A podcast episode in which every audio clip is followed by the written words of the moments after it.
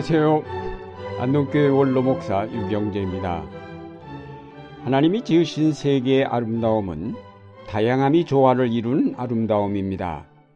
보시기에 심히 좋았다고 하신 세계는 하늘과 땅의 조화, 땅과 바다의 조화, 그리고 거기에 사는 다양한 생물들의 조화, 다양한 인간의 조화가 이루어진 세계를 뜻합니다. 하나님이 지구를 창조하심에 있어서 그 다양함은 참으로 놀랍습니다. 바다와 무틀 만드셨는가 하면 바다의 깊이도 각각이고 산의 높이와 모양도 하나도 같은 것이 없습니다. 하나님은 생물들을 만드시되 바다에 사는 어족과 무태 사는 짐승과 각종 생물들을 만드셨는데 그 어종과 생물의 다양함은 우리가 일일이 다 헤아릴 수 없을 만큼 많습니다. 만약에 하나님이 바다에 한 가지 종류의 어종만 만드셨다면 어떠했을까요? 만약에 하나님이 한 가지 곤충, 한 가지 새, 한 가지 짐승만 만드셨다면 어떠했을까요? 아마도 지구는 곧 멸망하고 말았을 것입니다. 다양한 생물들이 생태계의 조화를 이루고 있기 때문에 자연이 보존되고 있다는 사실은 이미 우리가 잊지 않은 바입니다. 하나님이 인간을 창조하심에 있어서도 마찬가지로 다양하게 창조하셨습니다. 하나님은 아담과 하와를 시작한 인간의 모습을 모두 제각각으로 만드셨습니다. 그 사람의 얼굴의 다른 모습의 종류를 따진다면 아마도 수백억이 넘을 것입니다. 현재 살고 있는 사람의 모습이 다를 뿐 아니라 과거에 살았던 사람과도 다 다른 것임을 생각할 때 다양하게 하시는 그 하나님의 능력이 얼마나 놀라운 것인가를 새삼 깨닫게 됩니다. 얼굴만 다른 것이 아니라 언어가 각각이고 문화도 다 각각이어서 그 언어의 종류를 다 헤아릴 수가 없고 그 문화의 다양함도 그 언어 수만큼 제각각입니다. 이렇게 다양한 존재들이 함께 지음받아 조화를 이루고 있는 세계에 나타난 사탄은 이 조화를 파괴하고 약육강식 적자 생존의 세계를 만들려고 획책하고 있습니다. 사탄은 인간을 타락해 하여 하나님이 이룩하시는 다양성의 조화를 파괴하고 강자만이 살아남는 획일화된 세계를 만들려고 획책하고 있습니다. 우리는 흔히 제1세계, 제2세계, 제3세계라는 용어를 사용합니다. 그러나 이것은 소위 말하는 서구 강대국들이 만든 용어로서 세계를 3등분하여 번호를 붙인 것인데 우선 다양한 세계를 단순화시키려는 의도가 여기에 깔려 있습니다. 둘째로 1, 2, 3이라는 숫자를 통하여 차별화를 의도하고 있습니다. 제1세계는 1등 국가들이고 제3세계는 3등 국가들이라는 의식을 암암리에 주입한 것입니다. 이런 정치적인 의도는 결국은 제1세계를 중심으로 세계를 재편하려는 것입니다. 우린 이런 용어 자체를 단호히 거부해야 합니다. 세계를 3분화하는 것 자체가 하나님께서 만드신 다양성을 파괴하는 사탄의 의도입니다.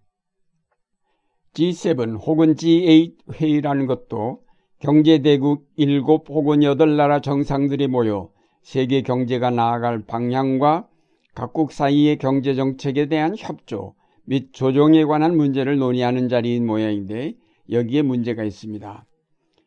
부자 나라들이 세계 경제를 좌지우지하고 뿐만 아니라 세계 중요한 이해관계를 다루면서 가난한 나라들을 경제적으로 지배하고 있기 때문입니다. 과거부터 툭하면 4대 강국이니 하여 자기들끼리 약한 나라들을 분할하여 나누어 먹기 식으로 세계를 요리하고나 했습니다. 우리나라가 바로 그런 4대 강국의 나누어 먹기식 정치로 분단되어 오늘까지 고통을 겪고 있습니다.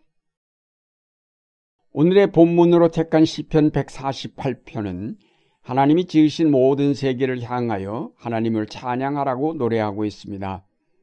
하늘의 천사와 하늘 위의 하늘과 물, 그리고 땅과 바다와 거기에 있는 식물들과 동물들, 그리고 세상의 모든 임금과 백성들, 총각과 처녀, 노인과 아이들, 그 모두가 일어나 하나님을 찬양하라는 것입니다.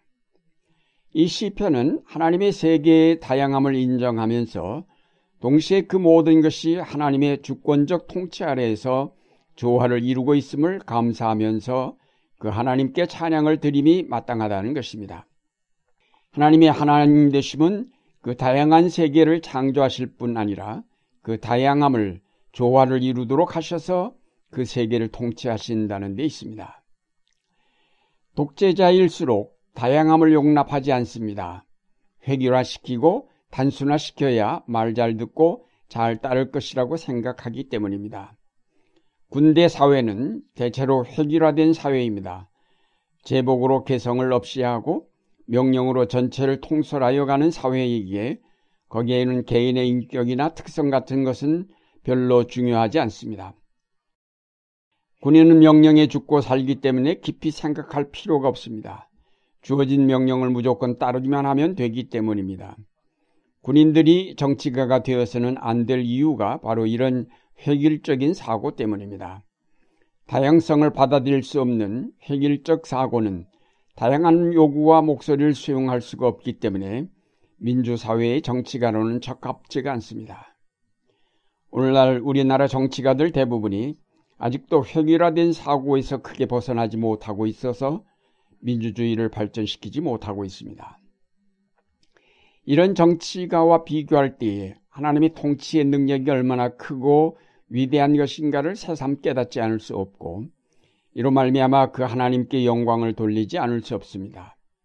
특히 하나님은 이 다양한 만물의 통치 원리를 사랑에 두고 계시다는 데 더욱 놀라움이 있습니다.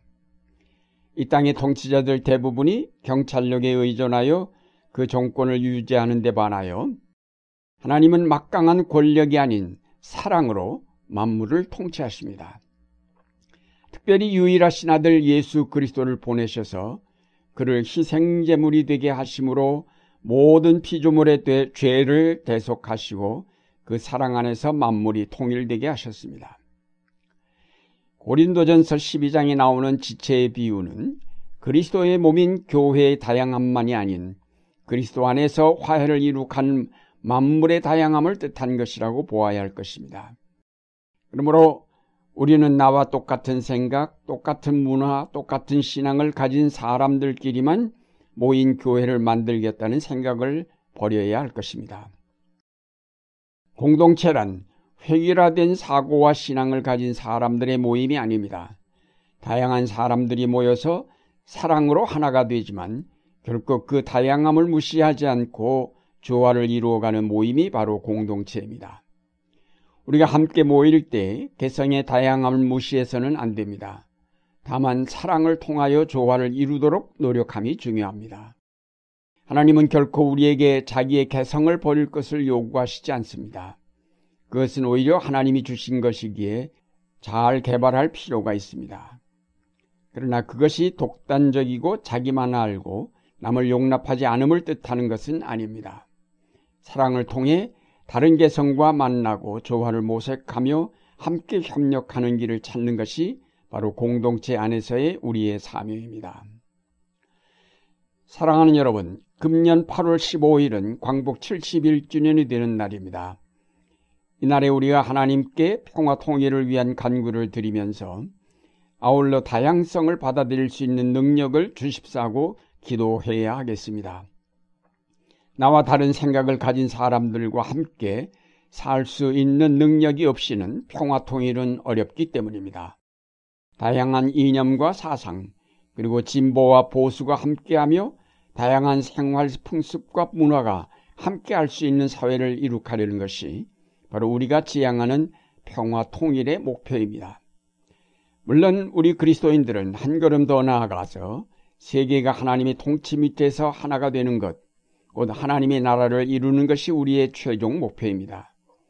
이 목표에 도달하려면 가정에서부터 시작하여 다양함을 인정하고 그 다양한 세계 속에서 그리스도의 사랑을 통한 조화를 모색해 가야 할 것입니다. 만물을 새롭게 하셔서 그 안에서 조화와 통일을 이룩하신 그리스도의 은총이 남북의 평화 통일을 위해 간구하는 여러분의 생활 속에 늘 함께 하시기를 기원합니다.